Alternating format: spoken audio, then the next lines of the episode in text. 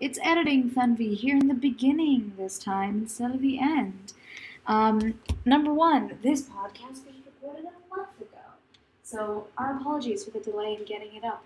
Number two, you can find us on all of our social media at JuxtaPodMag, or you can find us on our website where all of our articles are published, www.juxtaposmag.com.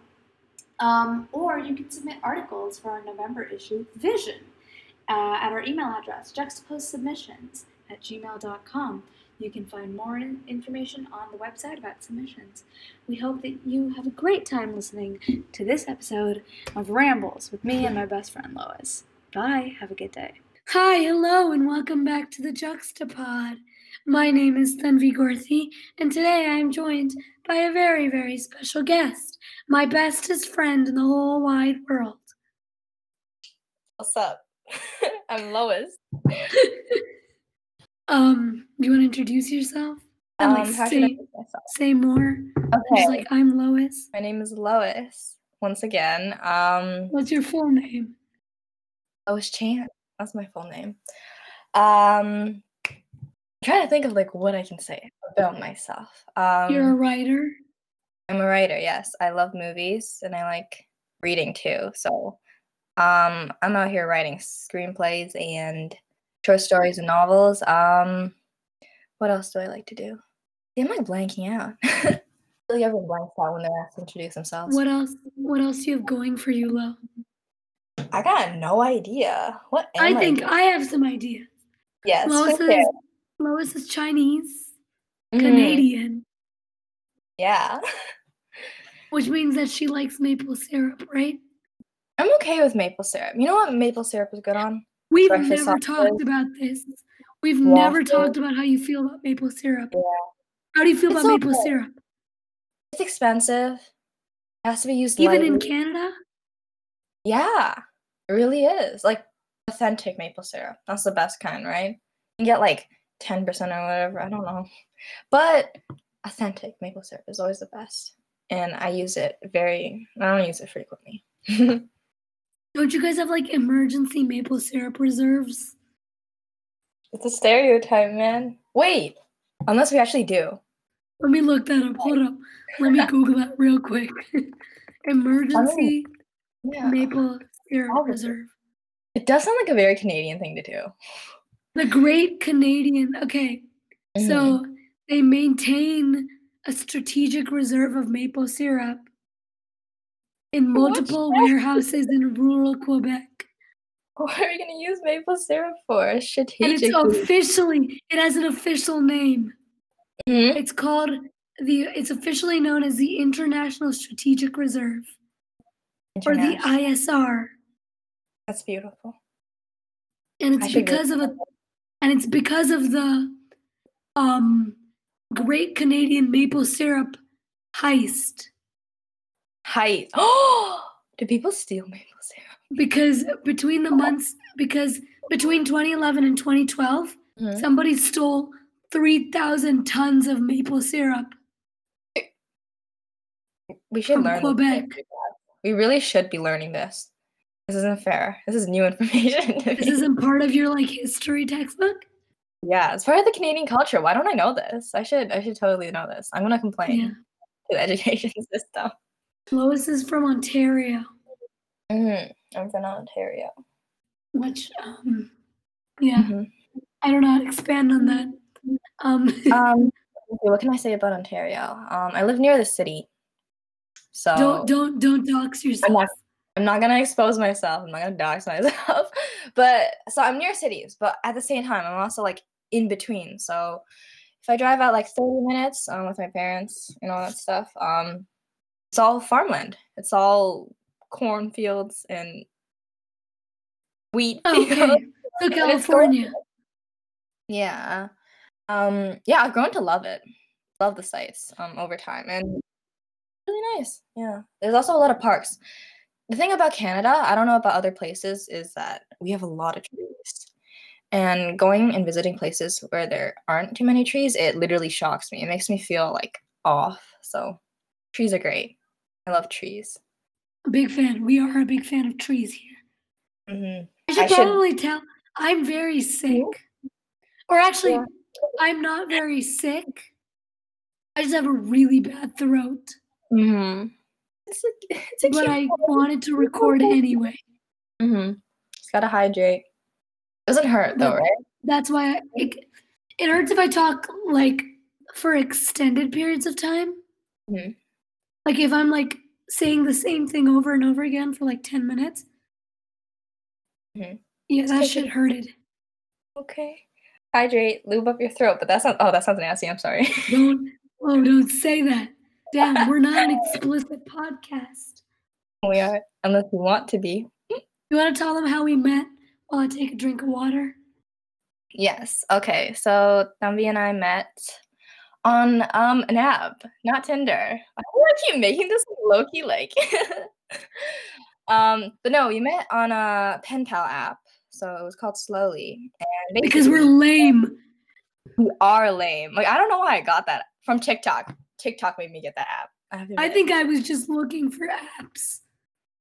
You do that? You just scroll through the app store, browsing. Okay. To be fair, I have like 4 apps on my phone. That's true. Besides like the ones that are already built in. Mm-hmm. Important is Pokemon Go, honestly, on my phone. I just don't have Pokemon Go. I have my period tracker. Mm.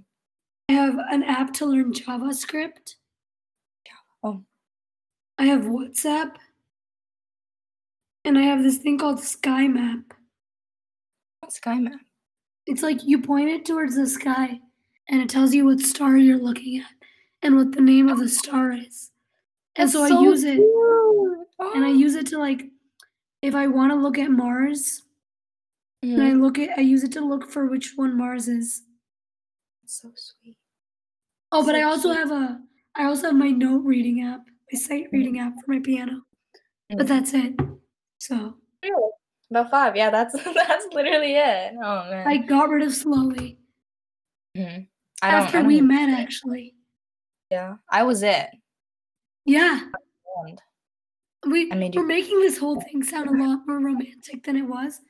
But to be fair, we are in love. Mm-hmm. That's true. But here's the thing, though. We sent each other 3 letters about it. That was it. And then we were like, okay, let's exchange social media. And we just went into it. I have, like, exchanged You could have been a 50-year-old man. But yeah. Mm-hmm. You were not a 50-year-old man. But you could have been. Wasn't. I really could have been. Do you still love me? If you were a 50-year-old man? Yeah. Doubtful. Makes sense. Do you feel bad about that? No. You should. I don't have to love a 50-year-old man. My friends will say otherwise. Everyone says I have a thing for older men, but I don't. Lois, I don't. You just have a thing for video game characters. Yeah, look like cowboys. It's the accent. It's the voice. It's the cowboy voice. I have a thing for reformed war criminals. Mm-hmm. And you said this to me once. You were like, oh, you have a thing for reformed war criminals. And I've been saying it to everyone ever since. Yeah, because it's facts. And what we mean by that is not that I have a thing for actual reformed war criminals. Are actual war criminals. It means I have a thing from Zuko from Avatar. And yeah, that's about it, right? Yeah, that's it. Just Zuko. I love Zuko. But I have a hard time explaining it to people. You know who it is. Everybody else is like, what is she talking about? Who here is a reformed war criminal? Does that even happen in real life? We got war criminals in real life, but are they reformed? They're not reformed. I can't name a real reformed war criminal. Yeah, no, don't.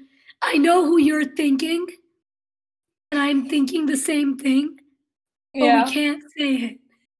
We can't say it. It's going to be controversial. Yeah. Here, I'm going to put it in our little like chat box, and you're going to be like, yeah, that's exactly what I was thinking. We both texted the exact same thing at the exact same time. Lois, I left Instagram like 3 days after Lois and I started talking. And I was like, Lois, we have to text on the Asian Auntie app. Here's WhatsApp. My number. And so we both got on WhatsApp. And the first thing that she sent me was, if you've watched Avatar, you know that scene where Zuko joins the gang? And he's like, hello, Zuko here. She sent me that, but it was like, hello, Lois here. And that's when I knew that Lois was the one for me. Yeah. I was really proud of doing that. I was like, I have this opportunity. I gotta do it. I was like, let me edit it and then send it. You're like, I'm just gonna make her fall in love with me immediately. Right off the bat. So proud of myself. I know. It worked. It worked. Yeah. We should specify that we're not actually in a relationship. We would be. We are very committed to each other. We are. We are extremely committed. On like a notorious level. We have offered to kill people for each other.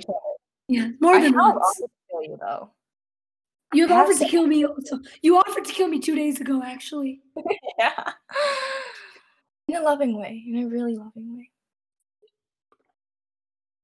I disagree. You sent me 15 knife emojis. It's true. There were I'm not sure of how loving that was. I think knives are beautiful and a symbol of love. Dedication. This is because you read This is because you read The Secret History one time, and you were like, "Murder is romance." I read it like 4 times. No, but the first time you read it, ever since then, you've been saying murder is romantic. It's true. I mean, yeah, but also, like, don't you ever just want to be like pushed up against the wall by your like enemy, rival? To be fair, nice to your throat. Yeah, like that's. That's fun. That sounds fun. It's dramatic. Lois made me read. Lois made me read The Secret History. And I did. And I also think murder is romantic. I did not before. I don't condone. We be bonding. Yeah, no, we don't condone murder. God, this is not going well. We have to make like 6 disclaimers. Okay, there's like romantic murder, and then there's like murderers who think it's romantic, but they're just like insane. Ted Bundy? Yeah, basically Ted Bundy. Ted Bundy. I have to say he's not my favorite. Well, I'm not gonna say favorite serial killer, but there's like serial killers more interesting than other serial killers, right? Who's your favorite serial killer? Okay, I watched the Luca Magnotta documentary. And he's also Canadian. I don't know if that made me feel like I had a connection with him. Just because he was Canadian, you felt connected to the serial killer. There were like a few Canadian murderers, and it's weird, I have to admit. They're all like pretty notorious, I have to say. But yeah, the Canadian serial killers? Psychology was into. Yeah, like there's like a few I can name. I don't know that many serial killers. Do you listen to true crime podcasts? I do not. I watch true crime TV shows. I watched True Detective and Mindhunter, and I enjoyed both very much. You've told me to watch Mindhunter. I put it on my list. Honestly, that guy. You've made me. Jonathan, I will watch anything with Jonathan Groff in it. I put it on my list. So I have a reading list. And my entire reading list is sorted into, like, categories. And I also mention if it's a recommendation from somebody. And part of my reading list is, like, videography. And in this, like, videography segment, every single one of them is a recommendation from Lois. You're welcome. Thank you. We'll get through them eventually, y'all. I will. Yeah. You'll make me if I don't. I'm always very excited to hear what you think about my recommendations. Anything that you've enjoyed, anything that you've recommended, I've enjoyed. What have you recommended that I've enjoyed? I really liked Fleabag. Oh yeah, Fleabag. Oh, Fleabag. Fleabag was so good. Fleabag. Best show. Lois, you recommend that. You recommend it. I think a bunch of people had before as well. But you were like, if you don't watch it, I'll kill you. And so I did watch it, and I loved it. You recommended The Secret History. Mm-hmm. It was Before Sunrise, right? Before Sunrise? Yeah, Rise. I always mention it was Sunrise. Before Sunrise you recommended. What else was there? Have I done anything else? I haven't had the time, I don't think. Mm-hmm. Yeah, I don't think so. Yeah, that's it. That's impressive still. Yeah, but have I recommended anything to you? I recommended Avatar to you. Mm-hmm. I went ahead. And you'd watched one or two episodes. Actually, within my first email to you, I said Avatar is my favorite. Not my email, my first pen pal letter to you. Mm-hmm. I said Avatar is my favorite TV show ever. And I was like, I gotta watch it then. I was really tame in my response. I was like, yeah, I've heard it's good. Yeah, you were like, I've watched two episodes. They're whatever. Yeah, and then I went back and I watched it, and I couldn't stop. And I almost said email too. I sent a letter back to you. I was all caps, freaking out. I was like, I don't know this. Yeah, you were like, intense. Yeah, you were like, I've watched 70 episodes in one day, and I was like, damn, okay. Literally, what was it? 3 p.m. in one day, and I stayed up nonstop watching until 8 a.m. the next day. Cause it's so good. It's so good. And then. That's what we ended up bonding over, is our shared love for, Zuko's character arc. Mm-hmm. And then you played Little Soldier Boy for me on your kalimba. Yeah. I, had to re-record it so many times because I was so nervous about messing up. I was like, I wanted this to be smooth. I don't want this to be awkward. And then all I could focus on the whole time was, how cool your nails looked. I had my nails on? What color were they? I can't. Why would I remember that low? I don't remember either. Your nails, your most recent pair of nails was green. Mm-hmm. Beautiful olive green. Green. Do you like olives? Have we talked about this? I love olives. I hate olives. I'm sorry. I tried. I love it. My favorite combination on pizza is black olives, pineapple, and jalapenos. I know you don't like pineapple. You said that. Pineapples are okay in my opinion. You're it's sacrilegious on pizza. Sweet things on unsweet things. It's weird, man. It's just no. You're just picky.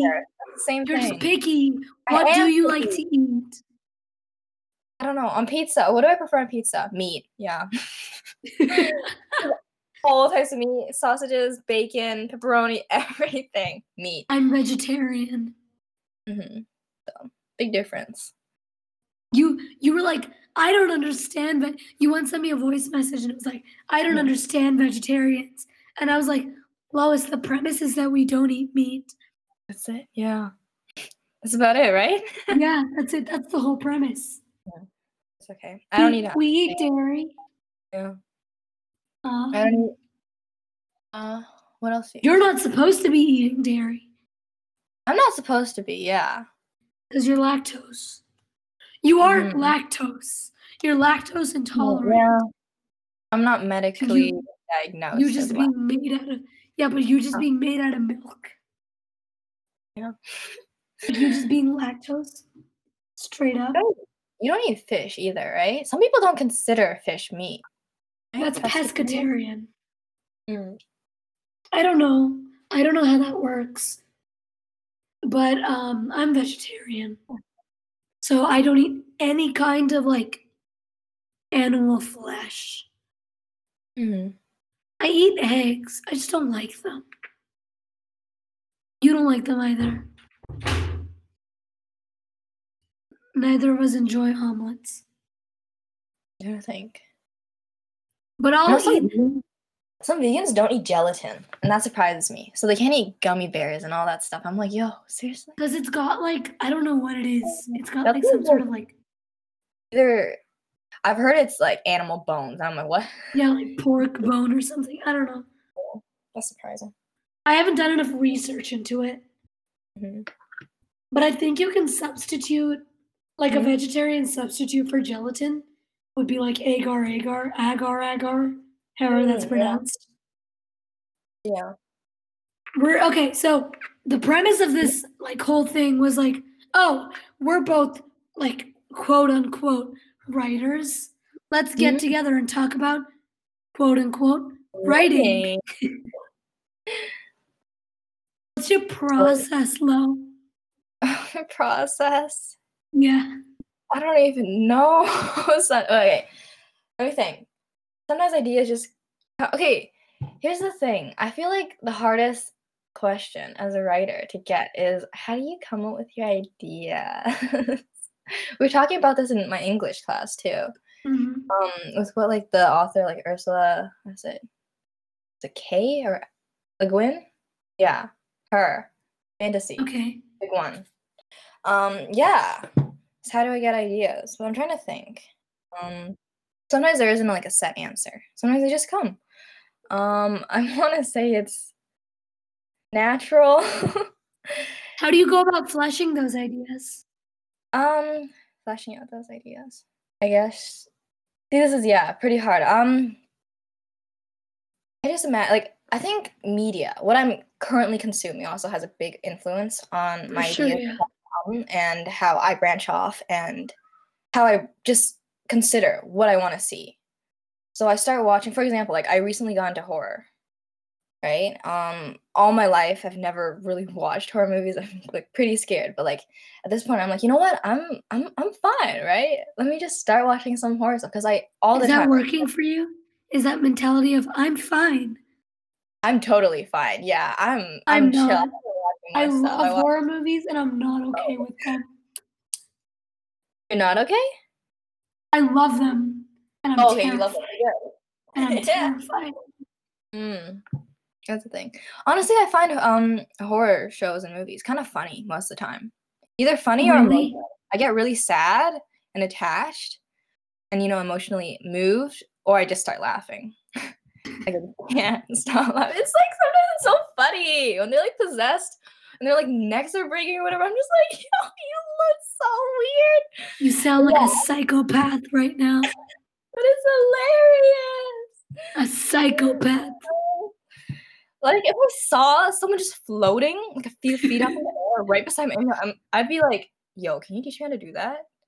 Yeah, you could be like you'd be like, can you get down and then tell me what you did to do that? Yeah, I want to know too. Like, please don't possess me. I'm not into that. That's not my thing.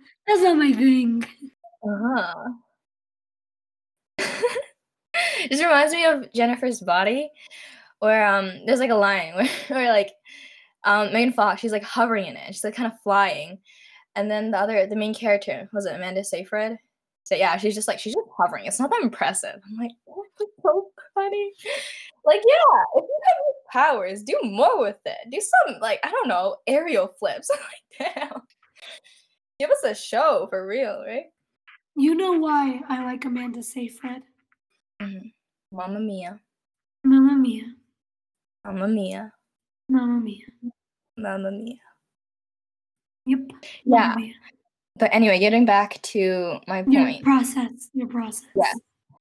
Sometimes I just have to think about what I want to see in a genre. Mm-hmm. Like, what I'm lacking, I guess. Like, because, like, when you watch things, you're just like, oh, I wish they did this instead. Or, oh, I wish they went, like, another direction. And then you can always get ideas while you're watching something. And sometimes, I mean, it means that, what your new idea might be a bit similar to what you just watched, but in the end, as long as you push yourself and make yourself original and creative enough, it's completely separate, I have to admit. Yeah, a lot of the time, like, I just go around living life, and when I listen to what people say around me, I'm like, oh, that's a good line, damn, I might use that, I might expand on that in a story. Or like I walk past, like, I don't know, like a building, I'm like, damn, this gorgeous. I want to write. It's a pretty building. Yeah, in this setting. Like, I don't know. I did like a Amazon Warehouse short story because I passed one that was newly built in my area. So there's that too. Things just happen. Ideas just come naturally. And I think as writers, as long as you keep on writing and keep letting yourself think and listen and pay attention to your surroundings, ideas will always come. Yeah, I used to be worried when I was like, I guess a young writer. I mean, I'm still young, but like, yeah, I used to be worried that I'd run out of ideas. I thought it'd like end for me one day and I'd be like, oh, I'm done. No more money. I'm out. But no, ideas always come. I think that's something that we can all just rely upon. I actually got my idea for my representation piece from you. You and I were talking about growing up Asian, North American. I was going to say Asian American, and then I realized. But we have very similar experiences in some ways. And we were talking about like what effective representation looks like for us on television and within our lives. And we were talking about like celebrating the wins when they come, you know, in terms of representation. And that's where it came from. It just came. I was like, I'm going to write this piece. And I told you I was going to write it. And you made me write it. And I then read it, and I enjoyed it immensely. It was beautiful. Yeah. Thank you very much. Well. Yeah. You tend to write, like, fiction that occasionally, like, verges on the surreal sometimes. Mm-hmm. I like surreal stuff. I love your stuff. Thank you. I found that a lot of my stories have dreams in it. I always go back to dreams. I love using it as a, I don't know, motif. Yeah. All my characters have weird-ass dreams, I have to admit. Can I say that? Yeah. A word. Yeah. Yeah, I think I also have like, just a weird relationship with dreams.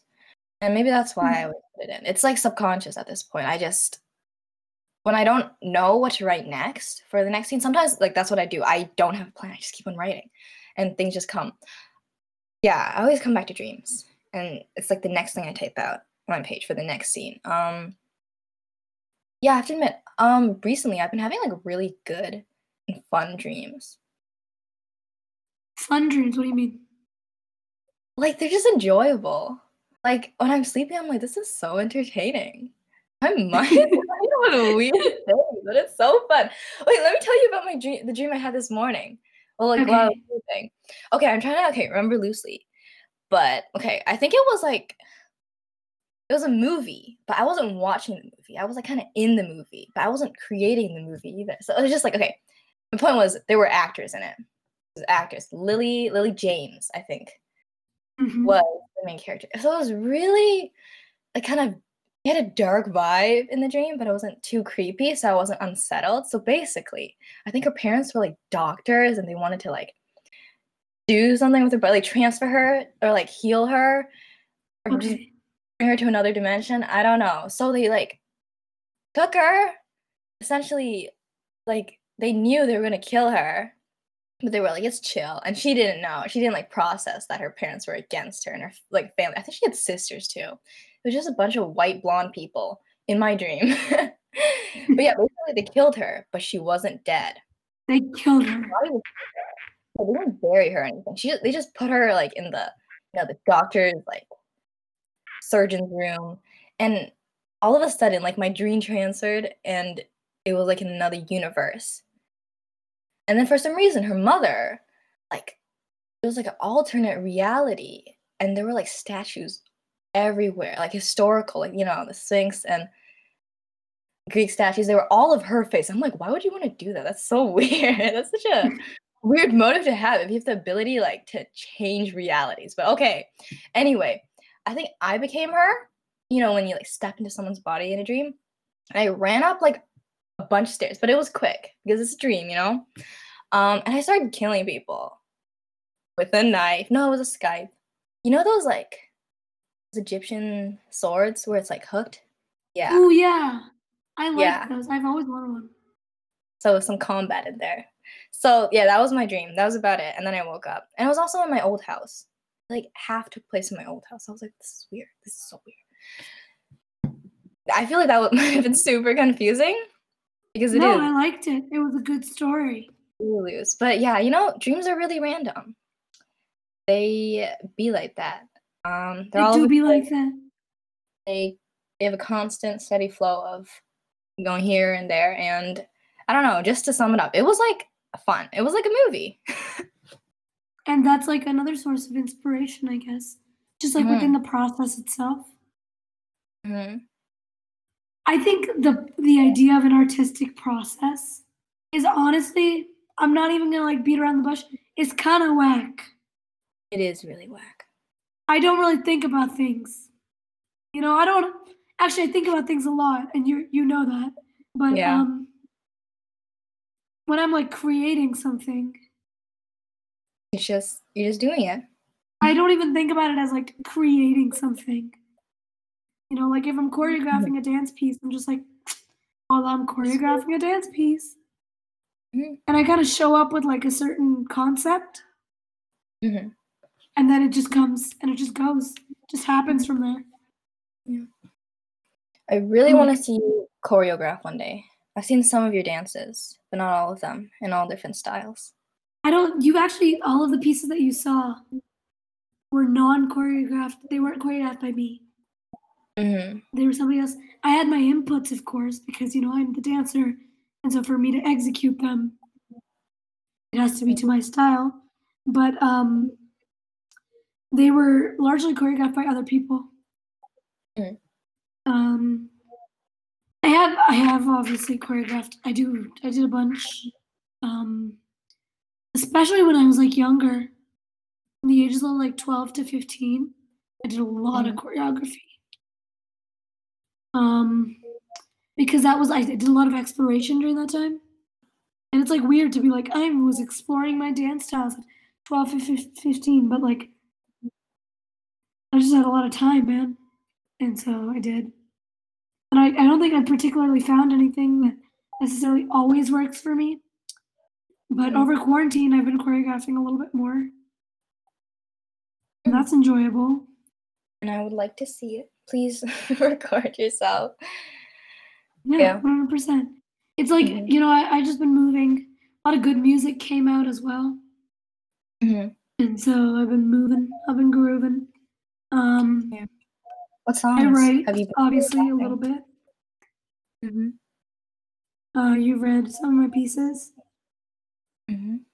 You've read mostly my nonfiction. Have you read any of my fiction? I haven't, actually. I don't think I have. I don't know if I've written fiction in a while, though. Mm-hmm. I love your fiction. Actually, I love your nonfiction. If you've read Juxtapod, you've probably read Lois's pieces before on our site, because she's published a couple of them. I think you published, what, 3 pieces for us? 3 or 2 or 3? 2 or 3. I need to publish something else with you guys, homie. But there's October you can publish with us. I just gotta write something. New issue. Yeah. But I really hype them up. I'm a big, big fan of Lois's pieces. They're some of my favorites. And so you probably read some of our pieces. Just generally, though, I appreciate, like, your openness with writing. Mm-hmm. Just because I think it's hard to be, like, open about being creative. Mm-hmm. Especially when, like, you know how I, like, come across kind of immediately as, like, kind of a little bit like a math kid. Yeah. The way that you said that, yeah, you were like, yeah. You know. It's like painful. And then you get to know me a lot more, and then you realize that I am a math kid. Mm-hmm.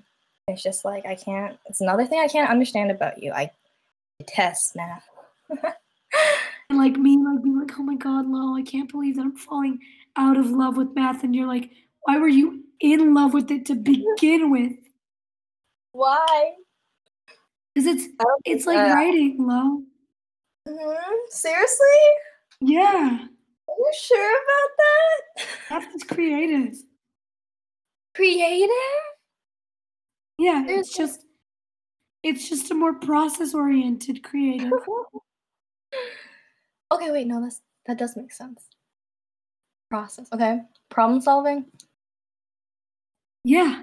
It's like it's just a more analytical version of the creative, I think. Mm-hmm. And I enjoy it. Not currently, but I'm getting better at enjoying it. Mm-hmm. We'll get back to it. I did kind of grow up in a very, very STEM household, you know. Mm-hmm. I think I've talked about it before on the podcast, but like I grew up with two engineers, and so I just kind of. So yeah, I feel like that's a big.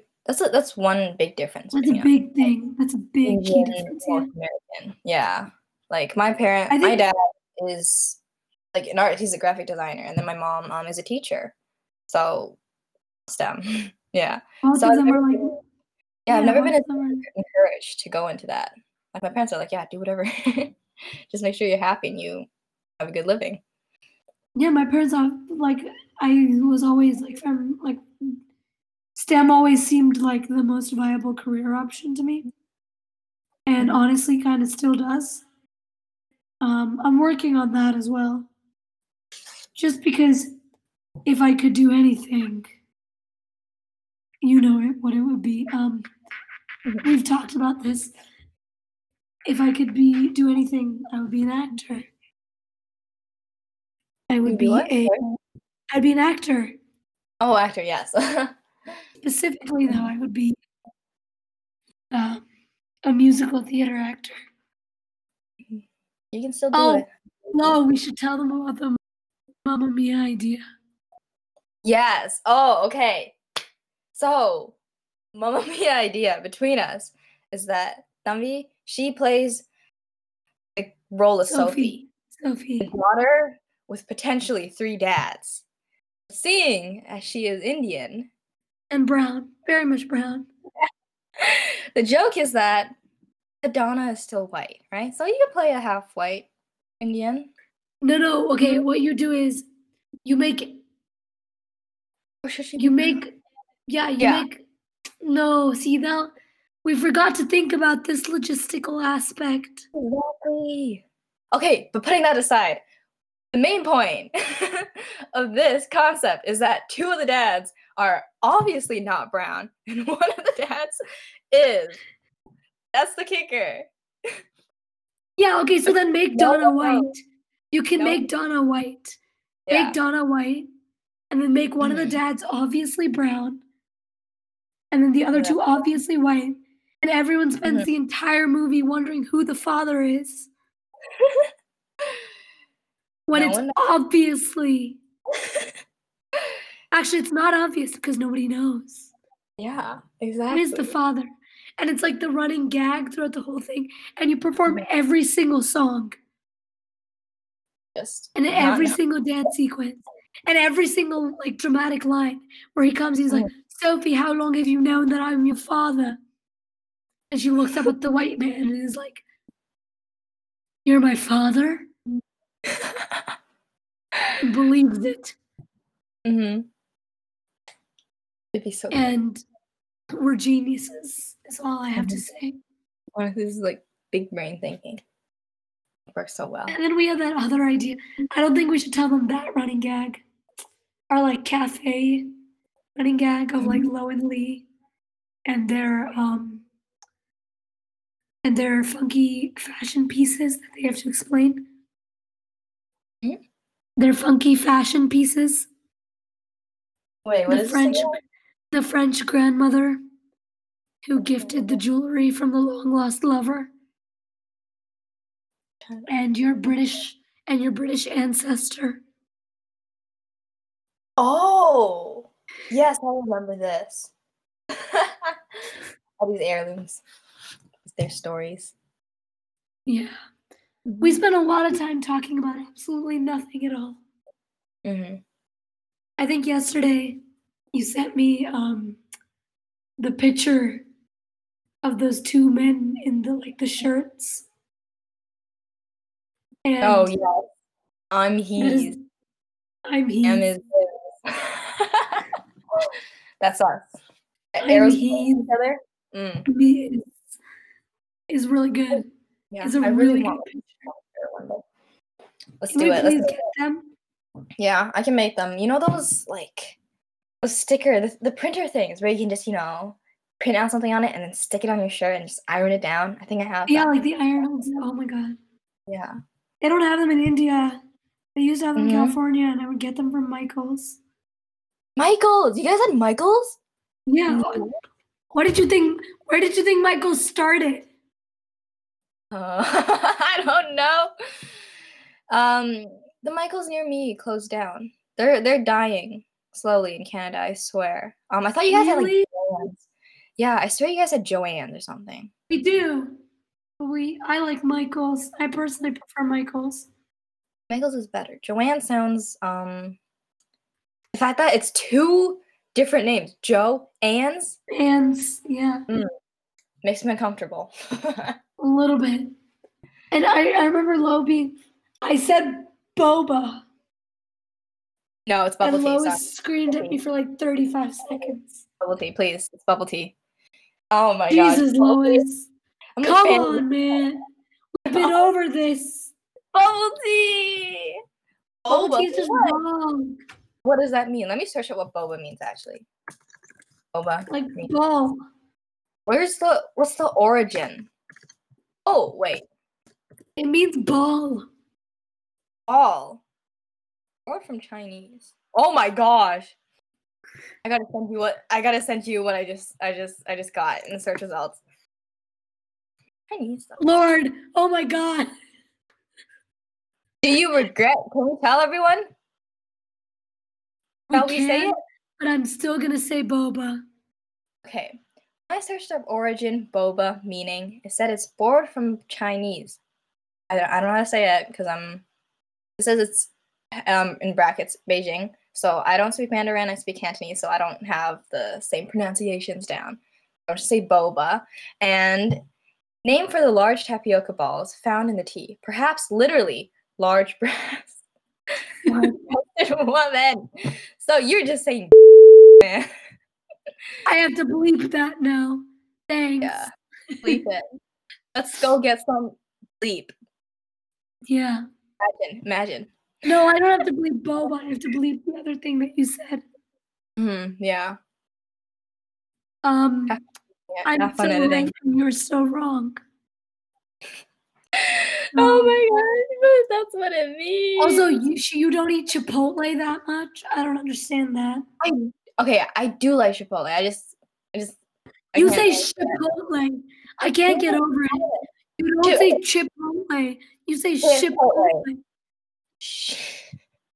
Chipotle. Okay, fine. I'll train that into myself. You said Chipotle. Chipotle. Chipotle. Chipotle. Yeah. I can get Chipotle. I just rarely do it. And I do like Chipotle. Should I make it a lifestyle? Chipotle is your life. Chipotle is your love. Chipotle is my life. Isn't that Vine? Yeah. Just recorded it to make it funnier. To pretend like we're quirky and relatable. Mm-hmm. When in reality. What do you get at Chipotle? What's your go-to order? It depends on how hungry I am. If I'm really hungry, I'll get two things. I'll get a quesadilla, and then I'll get a burrito bowl. And in my burrito bowl, it's rice, beans, vegetables, extra spicy salsa, guacamole, sour cream, cheese, and I can't remember off the top of my lettuce, obviously, and the peppers that they give you. And so you get both of those things, but generally I'll just get a burrito bowl or like a burrito. I rarely ever get a burrito just because carbs kind of freak me out, as you know. Yes. But I just get a burrito bowl, and then I'll get like chips with like guac on the side, and I'll get those to go so I can eat them like tomorrow or the day after. Mm-hmm. You guys have Taco Bell there, right? I don't like Taco Bell, though. Do they sell the Doritos Locos Tacos in Canada? I don't know. I think so. Yeah, we have like literally a deep-fried Dorito shell. Yeah. No, okay. I recall seeing that on the menu. It's amazing. Yeah, my little brother loves Taco Bell, and I don't respect that. I like Chipotle more. Yeah, Chipotle is better. Stop saying Chipotle. I swear I said Chipotle. Chipotle. Yeah. I feel like Chipotle is a bit more smooth. I like, yeah, for me too. But like once in a while, you just kind of want to like eat food that like looks and feels like it's going to be the worst food ever for you. That's true. Mm-hmm. And you obviously you've had In-N-Out, right? In-N-Out once in my life when I went to California, and I miss it. It's so good, right? I want to go again. It's so good. Oh my gosh, it's so good there. I don't remember what it tastes like, but I know it was good. I remember it was good. I like every non-Californian that I've ever met has this thing where they like to insist that every other burger joint on the planet is better than In-N-Out. And then you go to In-N-Out and you see the kind of food that they make. And you're like, how though? Mm-hmm. Literally, exactly. They put like Thousand Island dressing, cheese, and grilled onions on the French fries. So good. It's so good. And their vanilla milkshakes are unbeatable. Mm-hmm. Exactly. And it's such a distinctly Californian thing. And nobody else has any respect for the art of In-N-Out. I'm glad that you do. Is In-N-Out anywhere else? Is it exclusively in California? I think there's like a couple of things in like Arizona or something. It's only on the West Coast, and there's like very few of them anywhere else but California. California, it's like densely populated by In-N-Outs. Mm-hmm. There's like an In-N-Out every 2 miles. There's Shake Shack. I've been to Shake Shack once. I enjoyed it. I liked it. I really like. I have to go every time I visit New York. I have to go to the Shake Shack. I don't feel as passionately about Shake Shack as I do about In-N-Out. Obviously. I feel like, I most recently had Shake Shack, so I mean that was like still like more than a year ago. But still, yeah, I remember it more vividly. So for now I gotta put it above In-N-Out. What I do remember is I had really, really good. Oh, this is such a funny story. Lois and I discovered within like a week of knowing each other that we've been to the same taqueria in New York. Oh, yes. In New York. And it was crazy. Because we went like 7 years apart. It was insane. I went when I was like 8 or 9. And you went. Yeah. I went the last time I went to New York. Yeah. And we were just like talking. We were both talking about tacos that we had in Times Square. Mm-hmm. We were like, where'd you go? It's the exact same place, yeah. I was like, is this the place? And I couldn't remember.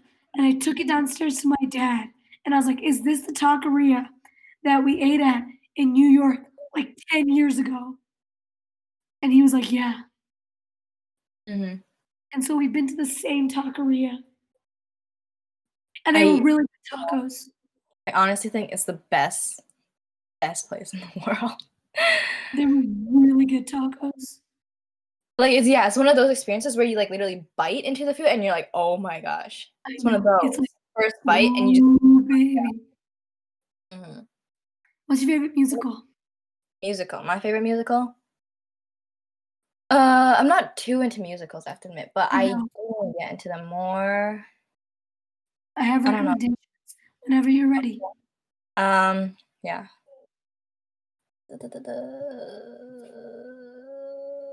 Okay, I grew up on Phantom of the Opera, but I grew up on the movie. Yeah? Plot makes no sense. Yeah, I don't know, because, okay, my parents, like, one of their first dates, they went to watch the actual show. So they liked it, but they got the movie to rewatch, like, a bunch of times. I swear I watched it more than 10 times in a year when I was younger. My dad would always sing the songs for me. But yeah, but I think I told you I recently like rewatched the movie and I was like, this sucks. This is like a music video. Yeah, we both. You were like, do you like Phantom of the Opera? And I was like, the music is amazing. Everything else is amazing. Weird. Stories off. It's yeah. Very, Andrew Lloyd Webber is kind of whack. He is pretty. Like he did Cats. Yeah, Cats. Oh my gosh. Which should tell you everything that you need to know. Did you watch the Cats movie? No. For a very specific reason. And that reason is that I can't even stand the musical. I mean, like, I could barely do the musical.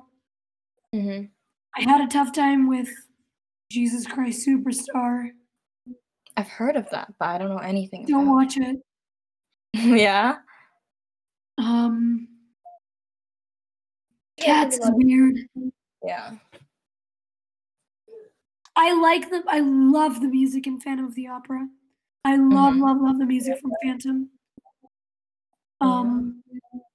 But the plot is kind of weird. Sorry, what? Are you not listening to me? Excuse you. I can't hear you properly, man. Why? I think it's just a bit. My voice. Yeah, it's okay. I just want you to feel better.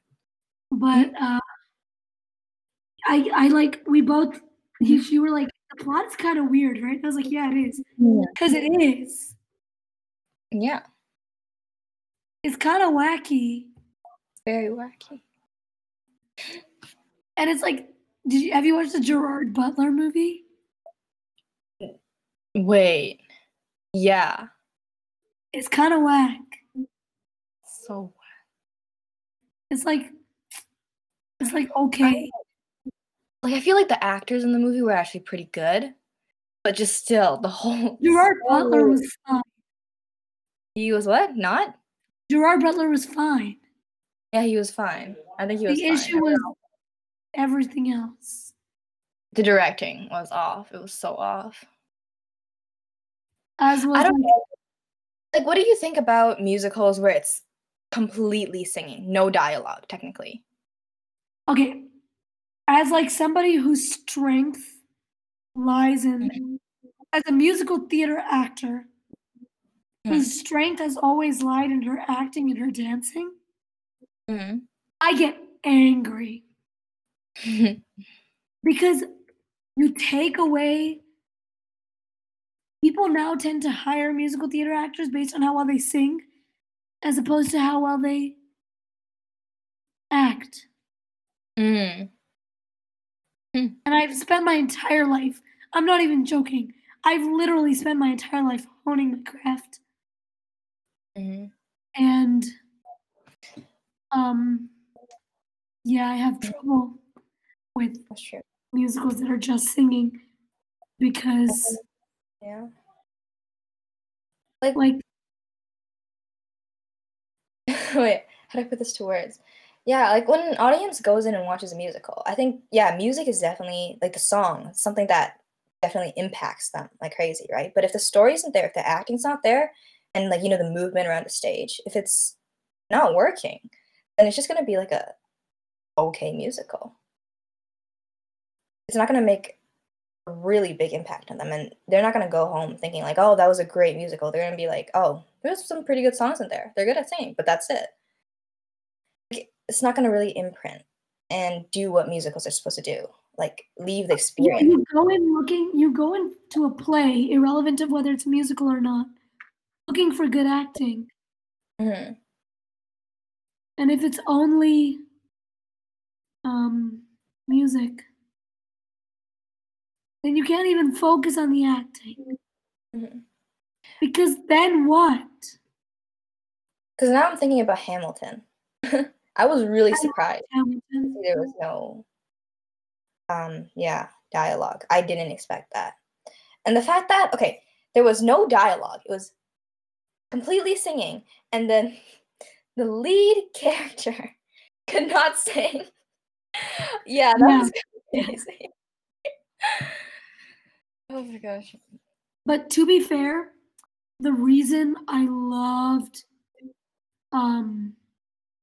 Hamilton so much was because even though it was literally one big song, you could see the acting and the movement throughout the whole thing. It didn't lack that at all. Songwriting was amazing. Like, it was spectacular. Yeah, so it all worked. Yeah. Worked. And the movement, and people really did not give enough credit to the choreographers. They were amazing. I remember after watching it, I was reading up a bit online, and literally every, like, all the choreographed movements, they also kind of worked within the story. Every single thing. Yeah. I was like, oh, there are more history facts behind this. Okay. Interesting. As somebody who's primarily, my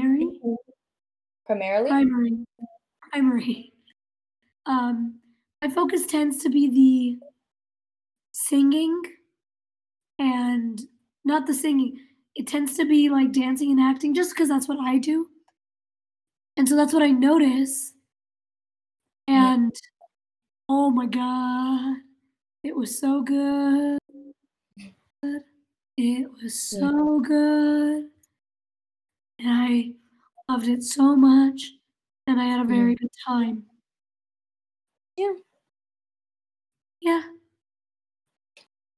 And that's it from me and Lois. Thank you so much for listening to this episode of the Juxtapod, if you managed to get all the way through. And on behalf of me and Lois, have a wonderful day. Bye.